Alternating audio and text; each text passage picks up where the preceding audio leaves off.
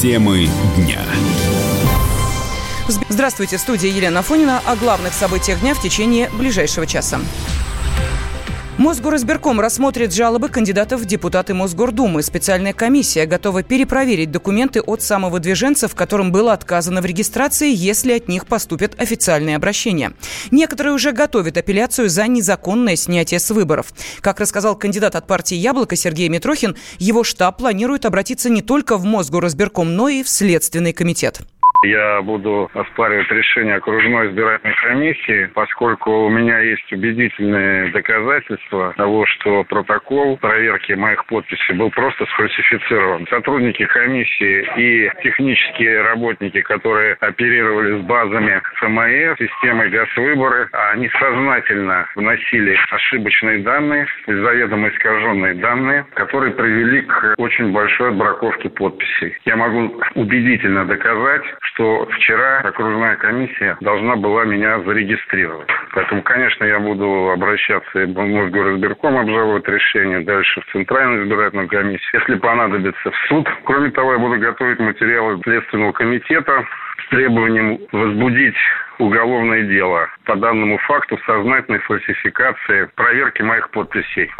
Другой кандидат Кирилл Гончаров сообщил, что его помощники выявили более 400 ошибок в работе только с его документами подготовили список ошибок, документированных, естественно, избирательной комиссией. Мы уже зафиксировали очень много ошибок и фальсификации в фамилиях, в отчествах, в именах моих избирателей, которые вбивались в базу. Например, Нину они меняли на Инну, ну и так далее. В общем, таких ошибок очень много. И сегодня я хотел Горбунову передать эту папку. А в целом, да, я сегодня напишу жалобу с претензией в Московскую городскую избирательную комиссию, ну и далее по цепочке. Выдвижение кандидатов в депутаты Мосгордумы завершилось 5 июля. Всего свои кандидатуры представили 426 человек. Выборы состоятся в единый день голосования 8 сентября. Правозащитники направили в Следственный комитет новое видео с издевательствами в Ярославской колонии. На кадрах видно, как работники ФСИНа сбивают двоих заключенных, валят их на пол, бьют дубинками и ногами. Происходящее было записано на видеорегистраторы сотрудников исправительной колонии в феврале 2016 года. Юрист фонда «Общественный вердикт», адвокат одного из потерпевших Ирина Бирюкова считает, что Следственный комитет должен организовать проверку как можно скорее и в случае подтверждения насилия над заключенными задержать причастных сотрудников СИН записи были все уничтожены, но эксперты их восстановили. И вот они были приобщены к материалам дела как вещественные доказательства. Сейчас расследование завершилось, идет стадия ознакомления с материалами дела. И вот э, в процессе ознакомления с этими материалами мы себе тоже скопировали полностью вот эти все восстановленные записи. И среди них нашли, вот уже было озвучено дело о моей прослушке в колонии. И вот это вот эпизод с насилием. Мы не сомневаемся, что комитет самостоятельно бы возбудил это уголовное дело. Но дело в том, что сейчас очень большие силы, очень много народу отдано на то, чтобы вот завершить, наконец, у нас уже год, в субботу будет с момента публикации видео, уже хочется, конечно, направление дела в суд, и чтобы не затягивать расследование. И поэтому, возможно, у Следственного комитета просто руки до этого не дошли, поэтому решили немножечко им помочь, установили всех лиц, и потерпевших, и сотрудников, чтобы им было в этом отношении немножечко проще. Мы придерживаемся той позиции, что что бы ни совершил человек, он за это уже сидит в тюрьме. Его не приговаривали к пыткам и избиениям. По словам Бирюковой, были избиты двое осужденных. Один из них Абдулаев, он ее подзащитный. Имя второго потерпевшего пока не уточняется. Абдулаев уже освободился и покинул Россию. В избиении участвовали восемь сотрудников колонии, подчеркивает Бирюкова. В управлении ФСИН по Ярославской области уже назначили служебную проверку, по результатам которой все материалы будут направлены в органы следствия для принятия решения. 20 июля прошлого года на сайте «Новой газеты» был опубликован материал о пытках в колонии номер один Ярославля.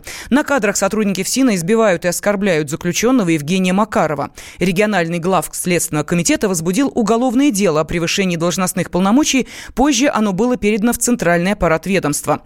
23 августа в прошлом году появилось еще одно видео об избиении заключенных в той же колонии номер один. По нему также было возбуждено уголовное дело. По всем эпизодам с пытками в колониях Ярославля, которые были выявлены следствием, проходят 20 фигурантов. 14 из них арестованы, трое находятся под домашним домашним арестом, еще трое под подпиской о невыезде. Темы дня. Опять ты куда-то собрался? Тебе лишь бы из дома уйти А я опять должна дом сидеть, да? Ты только о себе и думаешь Жена опять против? Бери ее с собой на рыбалку «Радио Комсомольская правда». Вас ждут развлечения для взрослых и детей, призы и подарки, много музыки под открытым небом и, конечно, отличная рыбалка. Встречаемся 3 августа в парк-отеле «Орловский». Приезжай с семьей на рыбалку «Радио Комсомольская правда». Регистрация уже открыта на fish.kp.ru. 0+.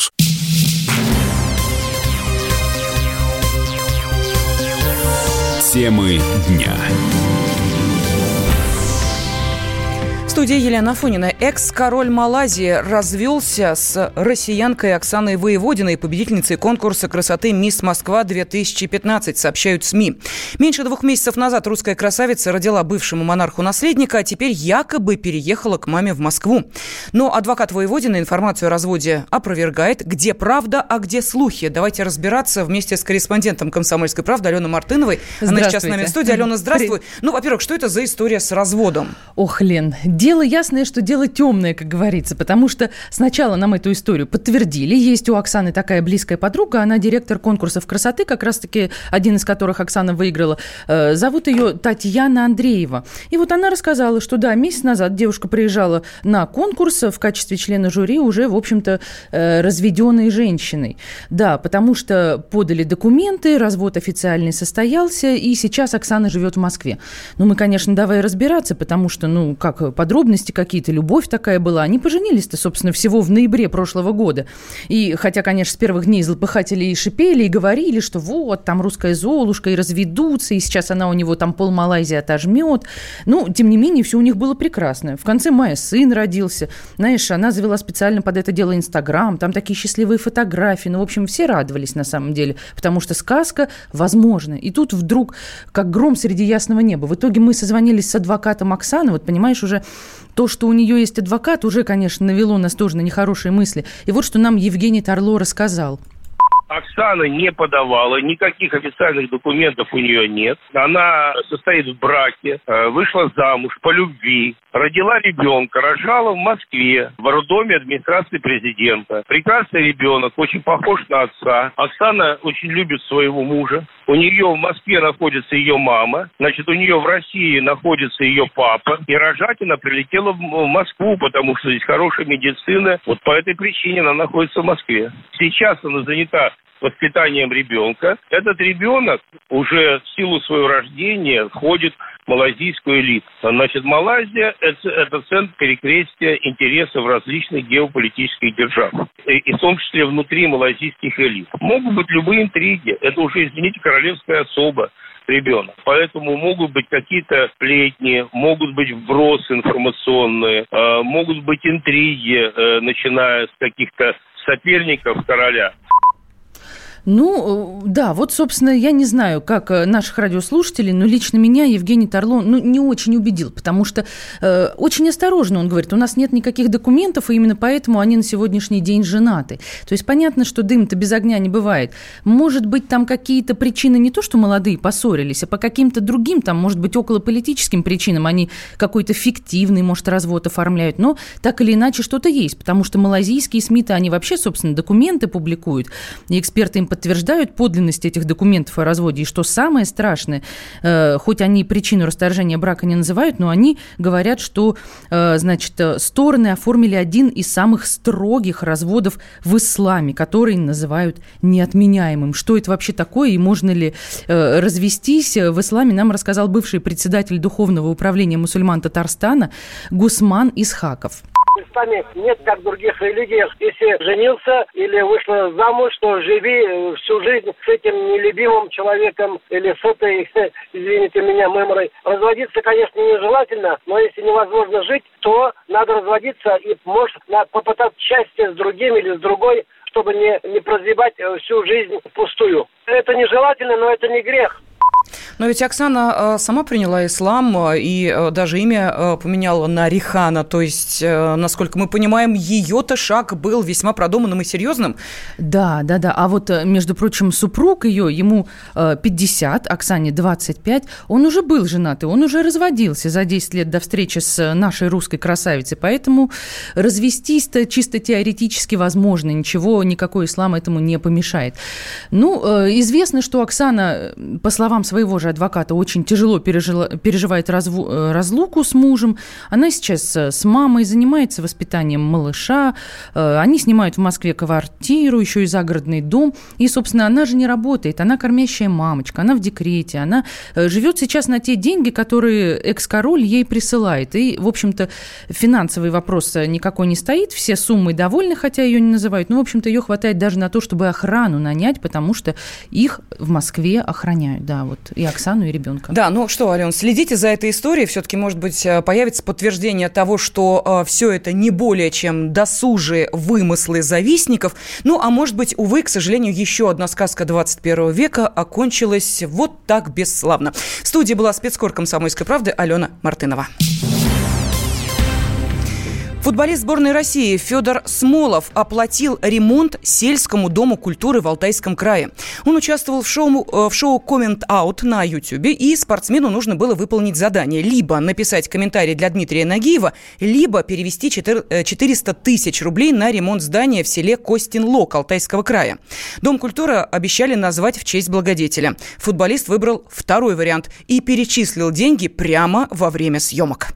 400 тысяч Дом культуры, хорошая, конечно, идея, но да. мне надо тогда в приложение зайти, сейчас надо перекинуть деньги на карту. Чего? Ну, ну да, что такого-то? Дом культуры имени Федора Смолова. Да. В селе. Костин Лок. Но это лучше, правильно, чем вот там шампанское заказывать, правильно? Лучше Дом культуры помочь.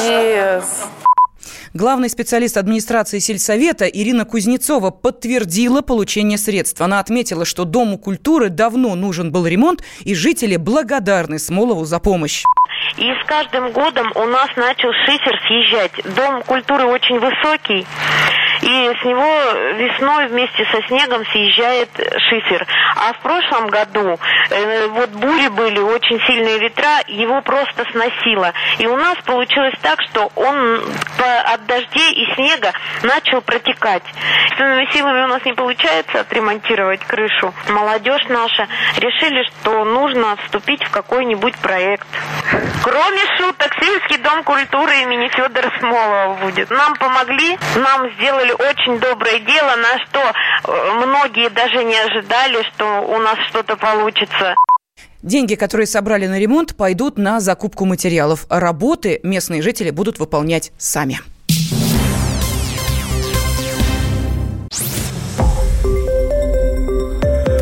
Радио «Комсомольская правда».